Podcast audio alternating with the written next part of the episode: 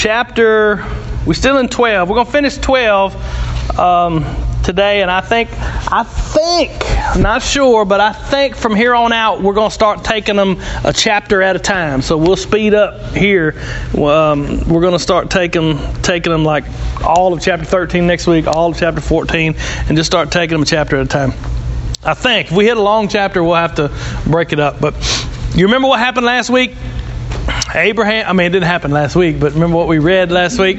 Abram uh, received this promise, this covenant. You know, I'm going to make you a great nation. I'm going to bless you. Uh, those that bless you, I'm going to bless. Those who curse you, I'm going to curse. He gave, I mean, he gave these sweeping promises of of grace and covenant and relationship with God. And right about now, you're thinking, and we're thinking Abraham, or I keep calling him Abraham, it's Abram still, but he is the man. I mean, if you look all through the Bible, Old Testament, even into the New Testament, they hold up Abraham as an example of faith. You know that the man, the man who is of faith, the faith to sacrifice Isaac, and the faith to do all these things. Romans chapter four, Paul talks all about Abraham and his faith, and this is this is the faith guy. If you want an example of how you're supposed to be having faith, let's look at Abraham, and that's right. He did. He is. But what we're going to see is he's growing in that faith. That faith didn't just start on day one. That strong faith that, that conquers everything and able to sacrifice, it didn't just start on day one. He grew in that faith. And you're going to see one of those lessons. You're going to see him go to school right here in, uh, in chapter 12 because he's going to do something really stupid.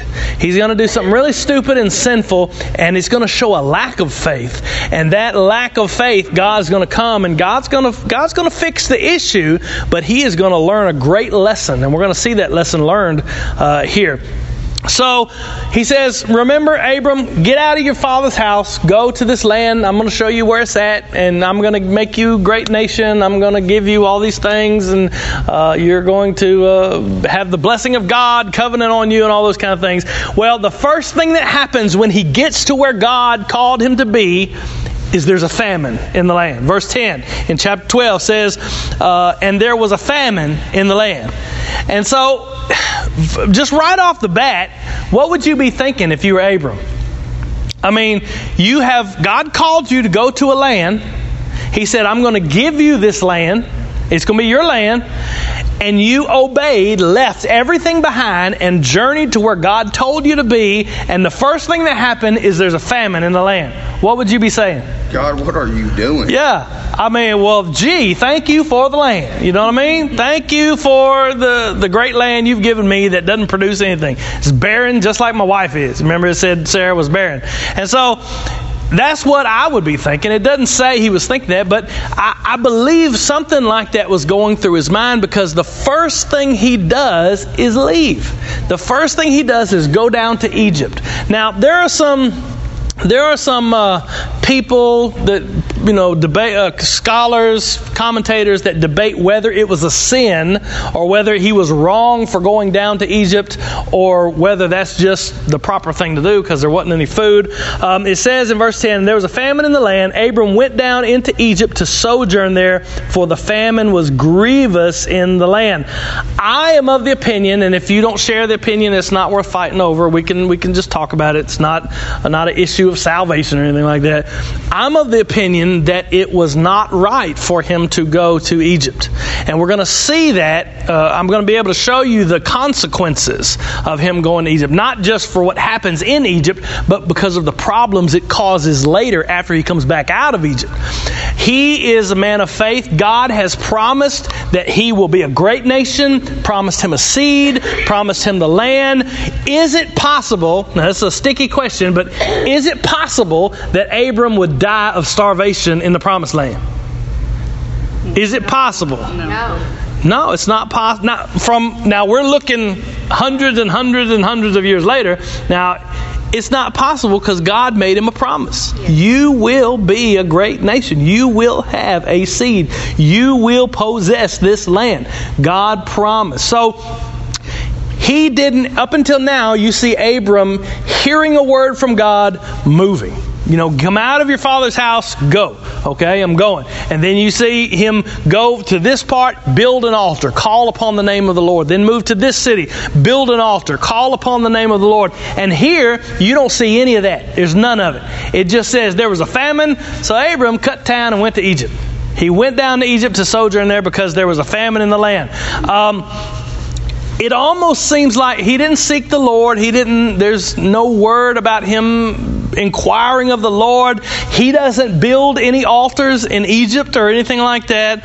And there are going to be some very severe consequences of his decision to go to Egypt. So I take it, some people take it as this is just what you do. If there's no food, you go to where the food's at. You know, he's not really sinning or anything like that. But I take it as it's a, a lack of faith on Abraham's part here. And we're going to see that this is not the only lack of faith on his part. Does anybody have any comment about that? I mean, anybody? It doesn't say, Abram, don't go to Egypt.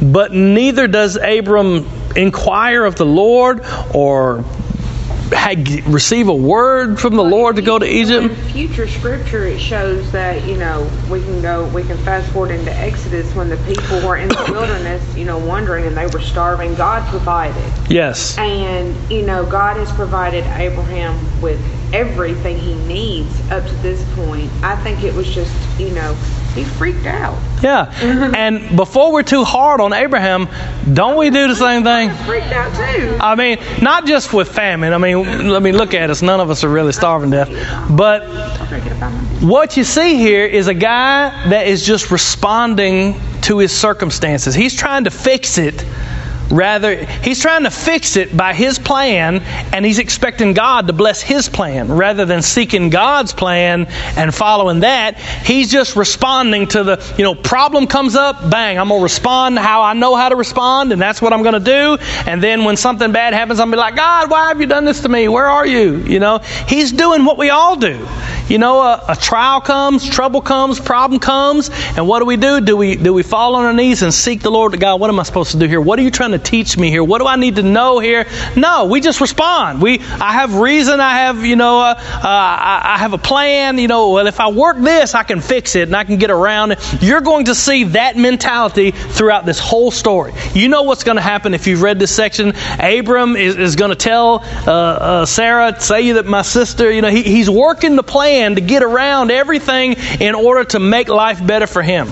He's, he's just doing what he knows to do.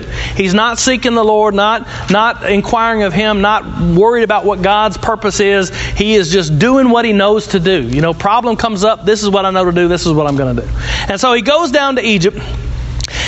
It's, it could be, it could be, and I thought about this this week, it could be that he is, he's trying to help God out with the promise. You know, God, now you promised that I was going to be a great nation. I was going to have this land. I was going to have a seed, but there's no food here, so I'm going to help you out. I'm going to go on down to Egypt. I'm going to go where the food's at. Uh, it could be, you know, but I can't prove that, but it's just a, a, a thought. But if you look in verse 11 and 12, um, it says, Yeah. And it came to pass when he was come near to enter into Egypt um, that he said unto Sarai his wife, Behold, now I know that thou art a fair woman to look upon. If he'd stopped right there, he'd have been okay, right? It's like, you sure are pretty. but he says, Therefore it shall come to pass when the Egyptians shall, shall see thee, they shall say, This is his wife, and they will kill me, but they will save thee alive. And so Abram, he is He's scared of the Egyptians, right? He's scared of them. He, he, he knows his wife's a hottie. And when the Egyptians see her, they're gonna they're gonna kill him and take her. That's what he thinks anyway. But does it, it it's almost like for me, I, you just got these two dangers. You got one, you got starvation, famine, right? And you got this other where he thinks these people are just barbarians and they're going to kill him and take his wife and all this kind of thing. He's more scared of the famine than he is the Egyptians because he's going to go down and try it anyway, isn't he? And he tells his wife, he tells his wife, this is what this is what I want you to do. He says, verse 13, Say, I pray thee that thou art my sister, that it may be well with me for thy sake, and my soul shall live because of thee. Now, what does that say? If you're Sarai, what are you thinking? Well, one, she's got to have a lot of faith and trust in him to just kind of go, okay. uh, yeah, you got to have a lot of something. But, I mean, she does. I'm sure she's probably, you know, you would probably also look at it like, well, why is it all got to be about him? Yeah. I thought, what, excuse me.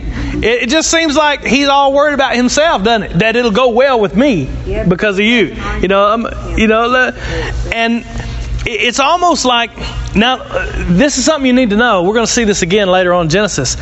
Sarah really is his half sister.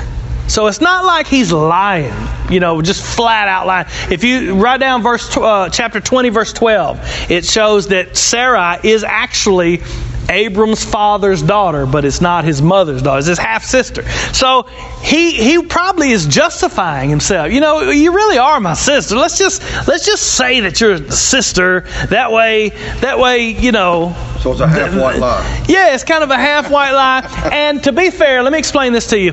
It's not like it's not like Abram's pimping his wife out. You know what I mean? Like, because what he's what he's expecting, what would happen normally is in in these in these ancient cultures is if you were the older brother and there's no father in the picture, if someone wanted to become a suitor uh, of your sister, they'd have to come through you. They would have to be nice to you and give you the bride price and give you, you know, probably gifts and shower these things on you. So more than likely, and I'm thinking this out loud, more than likely, Abram is not saying, you know, I'm just going to let all these dudes hang out with you, so I, it'll be okay with me. More than likely, he's going down to Egypt to get food, and he is planning on, you know, just holding off all these suitors because they're going to have to come through him in order to get his wife. And so he's planning on just you know, taking these gifts from these guys and saying, well, we've got some other suitors, we've got some other people we're looking at, and just delaying until they can get back out of Egypt. You know, that that's more than likely what's happening. So it's not like he's going down there and he's just going to let, let a bunch of men have his wife. He's he's got a plan and he's working his plan. He's trying to get he's trying to work everything out where he can get you know where he can get uh, uh, free from this famine and, and and all these things. It almost seems like he's he's helping God with his with his promise, but you got to see it. He's only thinking about himself. He's only think I can see him saying, if this was me, I can see me doing it. Like where God has spoken to me and he's made me a promise. I'm going to give you a seed, give you a nation, give you this land. And now, all of a sudden, there's a famine. Uh, it doesn't look like the promise is going to be fulfilled. And so I go to I go to Sarah, I go to Dana, and I say, "Look, we're going to have to go down to Egypt. And when they see how hot you are, they're going to kill me and they're going to take you. So let's just say that I'm your sister, and we'll let all these guys just try to court you while we're getting food, and then we'll, you know, we'll just hold them off, and then we'll we'll get out of Dodge before anything happens." Um, Dana or Sarah would be like, um, "What? You're going to let all these guys, you know?" And I'm like, "Now, Dana, God made me the promise, okay? so we have to protect me.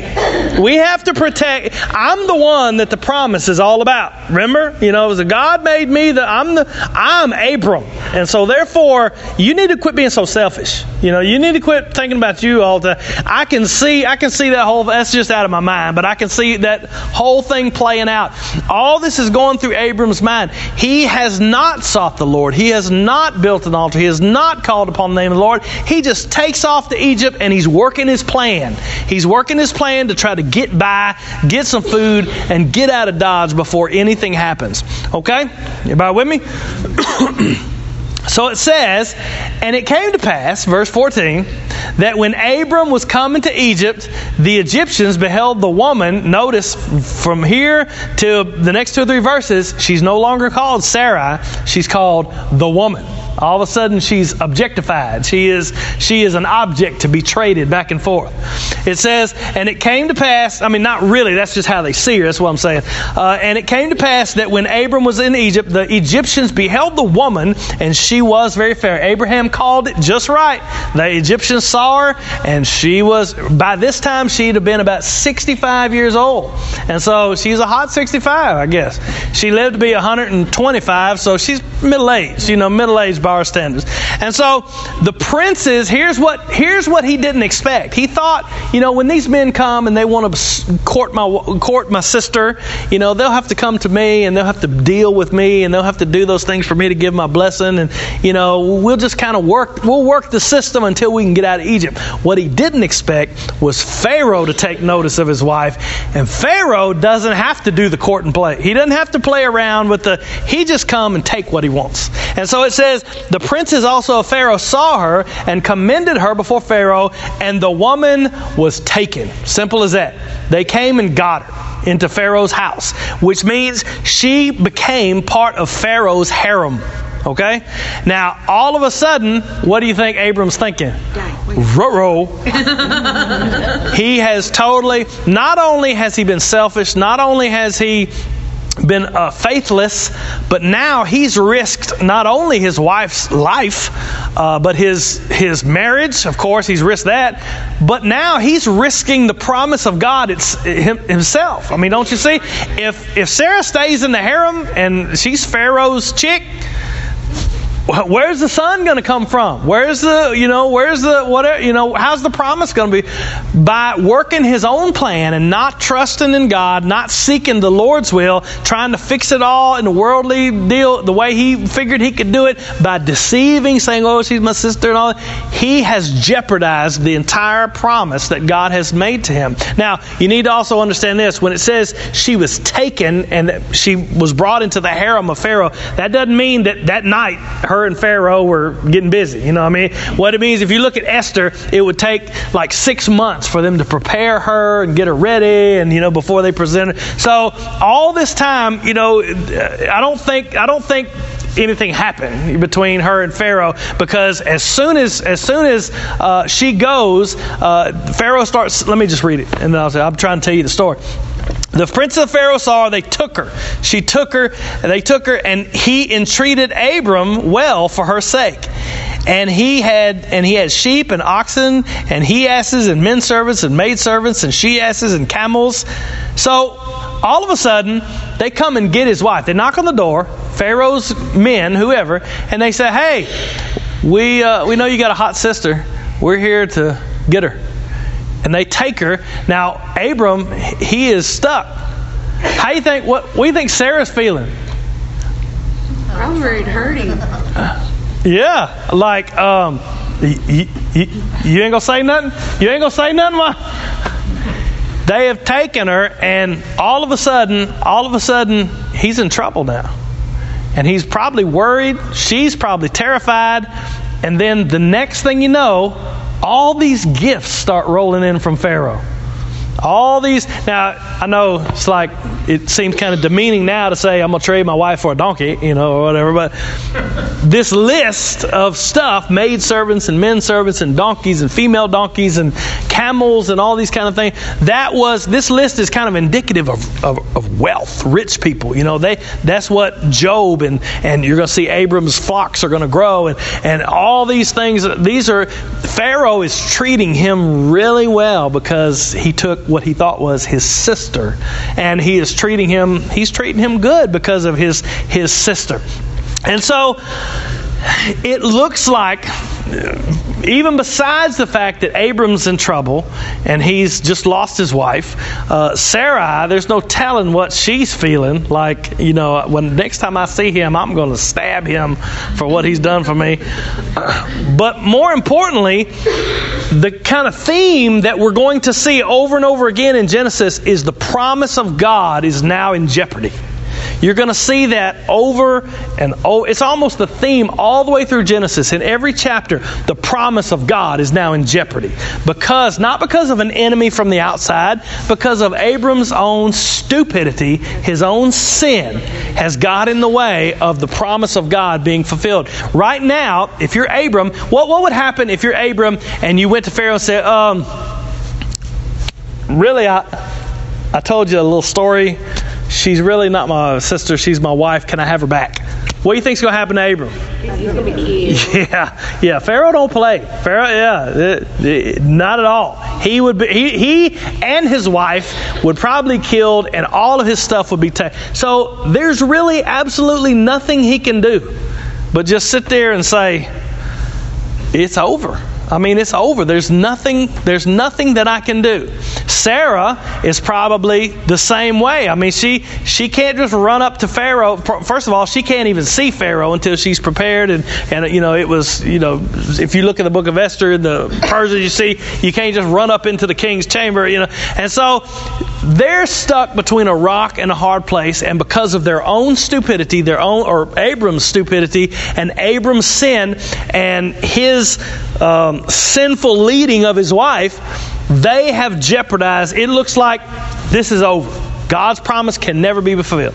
And so, a lot of times when we're reading this, we're going to talk about Abraham all the way up through a, uh, a lot of Genesis here, uh, up until chapter 17, 18, 19, 20, and even beyond, I think. Um, Abram is not the hero of the story. Joseph is not the hero of the story. Jacob is not the hero of the story in Genesis. God is the hero of the story. Abram is a lost puppy dog sitting in his house with all his camels and his donkeys, wishing he had his wife back, not able to do anything, and wishing that he hadn't jeopardized the promise of God, the covenant of God. And it's God that comes to the rescue. Look what God does. Verse 17 uh, God is not going to allow uh, Abram's stupidity to make. What would happen if God's promise wasn't fulfilled?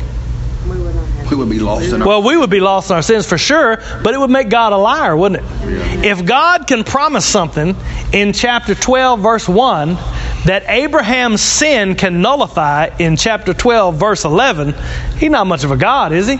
And he's certainly not trustworthy. So God steps in. No, no, my promise is going to stand. My covenant is going to stand with you. And so, verse 17 says, And the Lord plagued Pharaoh and his house with great plagues because of Sarai, Abram's wife. Now, between 17 and 18, we don't know how, but Pharaoh finds out what the problem is. I mean, can you imagine? Hey, we got you this new hot chick for your harem. Okay, great, bring her in. You know, that's good. Now send it, send the brother all the donkeys in, and the next day you wake up and everybody's got sores all over their face. See, I wonder if everybody had sores but her. Yeah, more than I would say yes. That you, we don't know how he found out. Maybe, um, maybe Sarai told somebody you know i mean that's I, I would you know if you if you were stuck in the harem and you'd be freaking out. You'd be telling everybody, "Look, I'm I'm already married. I'm you know." Maybe that's how Pharaoh found out. Certainly, everybody in Pharaoh's house broke out in whatever plague this was, except for Sarah. And he comes to Sarah and says, "Well, how come you don't have it?" Well, let me tell you why I don't have it. and so Pharaoh finds out that he has taken somebody else's wife into, into his harem, and that is why God, this God of Abram, is plaguing his house with whatever plague it was, and uh, he realizes it and so, verse 18 says, And Pharaoh called Abram and said, What is this thou hast done unto me? Why didst thou not tell me that she was thy wife? Why sayest thou she's my sister, so I might have taken her to me, so I might have taken her to me to wife? Now therefore, go behold thy wife.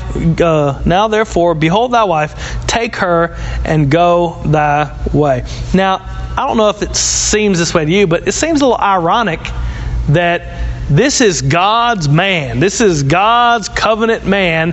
And here, this wicked pagan king is lecturing him on the sanctity of marriage. Yeah. I mean, evidently, this Pharaoh thinks more highly of marriage than Abram does, because he was he was basically just uh, I won't say I won't say pimping out, but loaning out his wife so he could get some money in order to get out of Dodge and get back to the promised land. He was he was he was having a he had a, what's the word I'm looking for? He had a low view of his marriage if he was just able to do that in the first place. And here's Pharaoh saying, Look, if you would have said she was your wife, I never would have took her. I never would have done any of this. So, all the way from the beginning, what was Abram afraid of? They're going to kill me and they're going to take you. He was afraid of, of these people's lack of morals. And when it comes down to it, you've got the wicked, the wicked Pharaoh lecturing God's covenant man on what it means to be moral and what it means to be good and what it means to be married. It doesn't even make much sense, does it? So what you see here is even Abram, even Abram, this this hallmark of faith, this one who you know we're, we're we need to be emulating in his faith. Even Paul says that in, in Romans four, we're to be emulating his faith.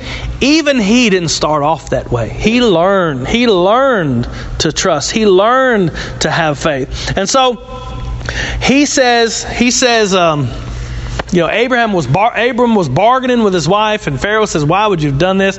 And in verse 20, something amazing happens. And Pharaoh commanded his men concerning him, and they sent him away, he and his wife, and all that he had. They got to keep together. Yeah, if I was Pharaoh, I'm like, give me back my donkeys, man. give me back my donkeys. Give me back my camels. Give me back my. Uh. They kicked them out of Egypt, and I don't know. It could have been Pharaoh was scared of the Lord because of. I mean, let's face it, the whole house come up with plagues. And he, he, look, just take it all and get out of my city. And you're going to see Abram never goes back to Egypt. This is his last. This is the last time he'll ever be in Egypt. And he, they leave Egypt with all their stuff. He gives them safe passage. How are how are you feeling now if you're Abram? Oh, Somewhat relieved. You'd be uh, relieved, but you'd be embarrassed. You'd be shamed yeah, I mean, th- think about. You go hug your wife and kiss her real good. Yeah, we think you think she'd return the hug. I hope she would. Sarah walks in the house. She's back. Where did all these donkeys come from? What do you think she's thinking? Come on, y'all. Oh, no, you traded me for some donkeys? you, what? You know, you, can imagine. I, if I, I get a picture of them walking back to the promised land with Sarah following Abram, going, I don't even believe how you could have possibly have done that. And What? I mean, what a long walk that would have been. You know, back to. And so Abram, not only has he let his wife down, family down, he has he has doubted God. He has he's put God's promise in jeopardy. And if it had not been for God supernaturally stepping in and just plaguing the whole house of Pharaoh, uh, the covenant would have been broken. Covenant would have been nullified. But God is a God who keeps His word, and He will ne- He won't even allow. We know that the enemies. We're going to see Abram fight some enemies as we go through Genesis. We're going to see that God is going to cause Abram to prevail over his enemies, but God also won't let Abram's sinful heart get in the way of God keeping his promise.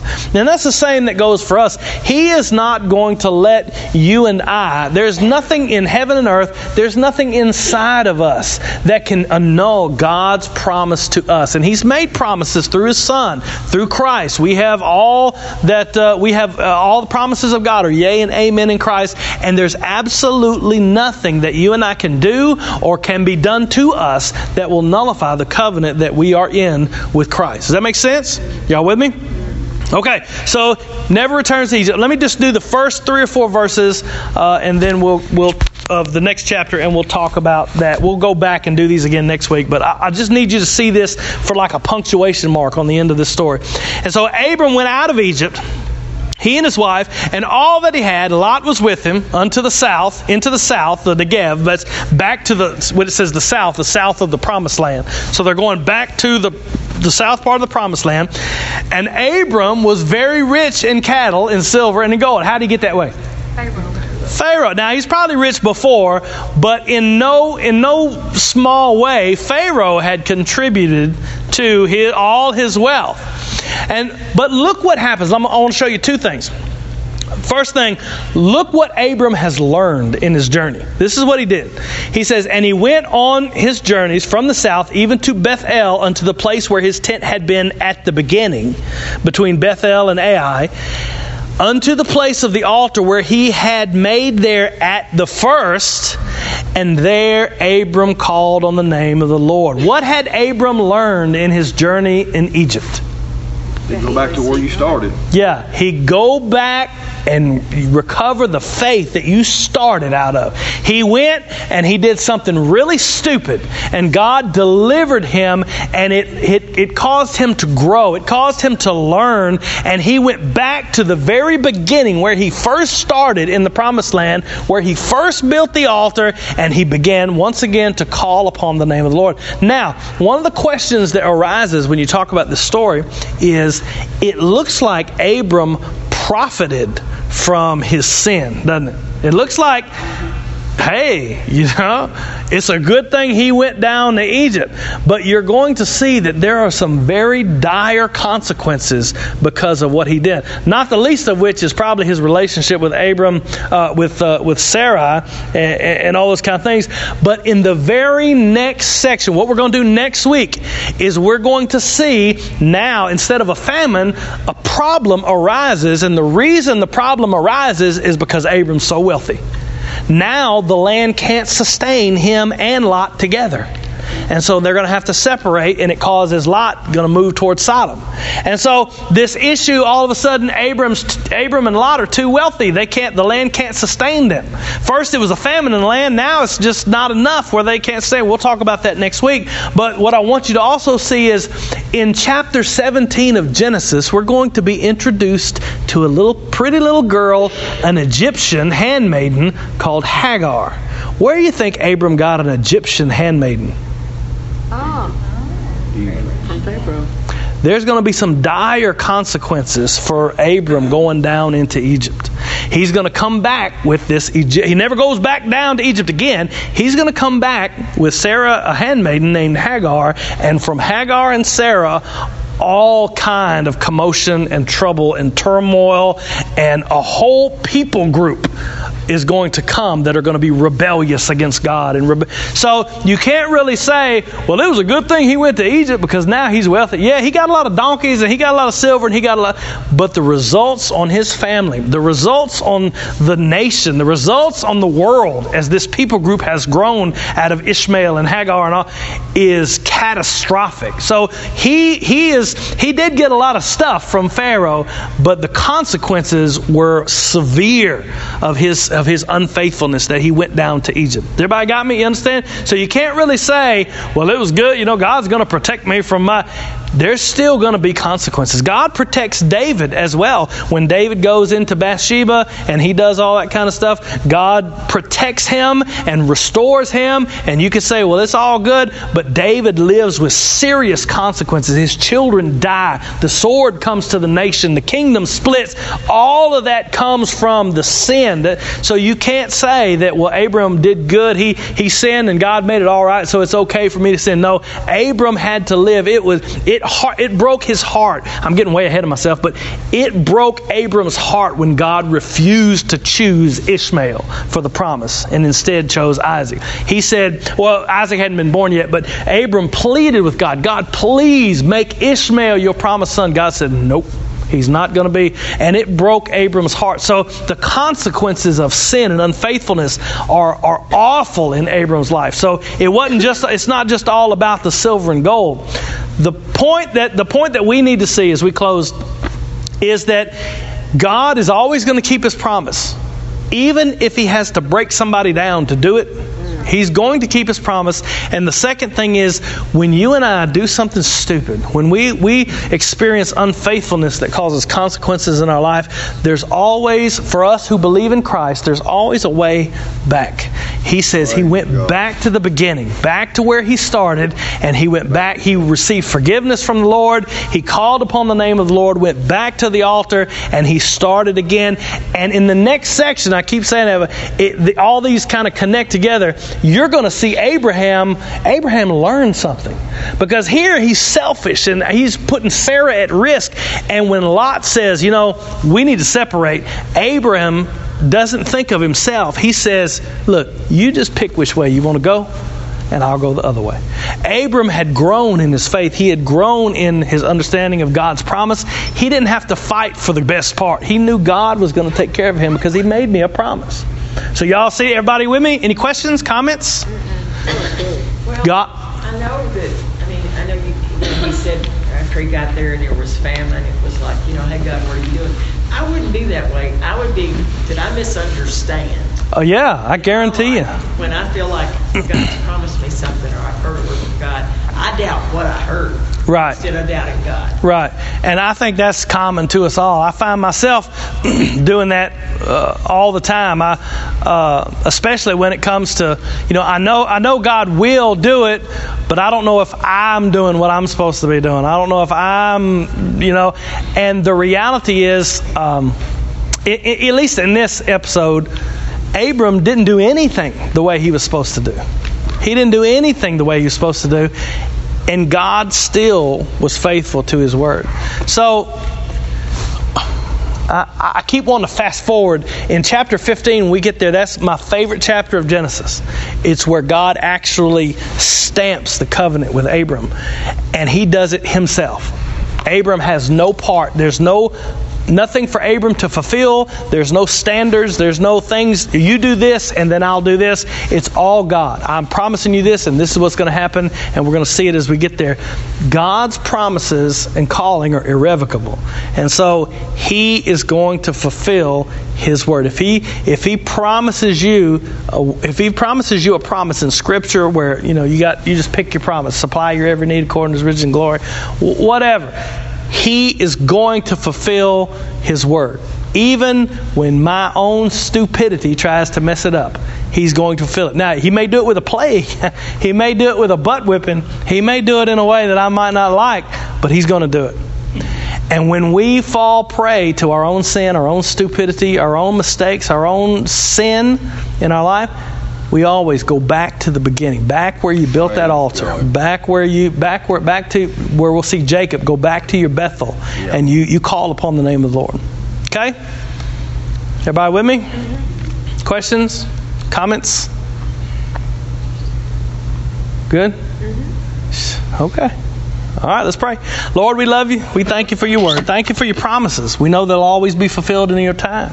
And we thank you, God, that even when we, even when our own flesh tries to get in the way, that we know that, that, that you are more powerful than anything that we are, anything that we can do, and you will always keep your promise no matter what it takes. Father, help us to go back to that altar where we built with you. Help us to go back to that faith. Help us to go back to uh, go back to the cross and just to trust in what you have done and understand that we are favored in your eyes because of who Jesus is and what he did for us. We thank you. We love you.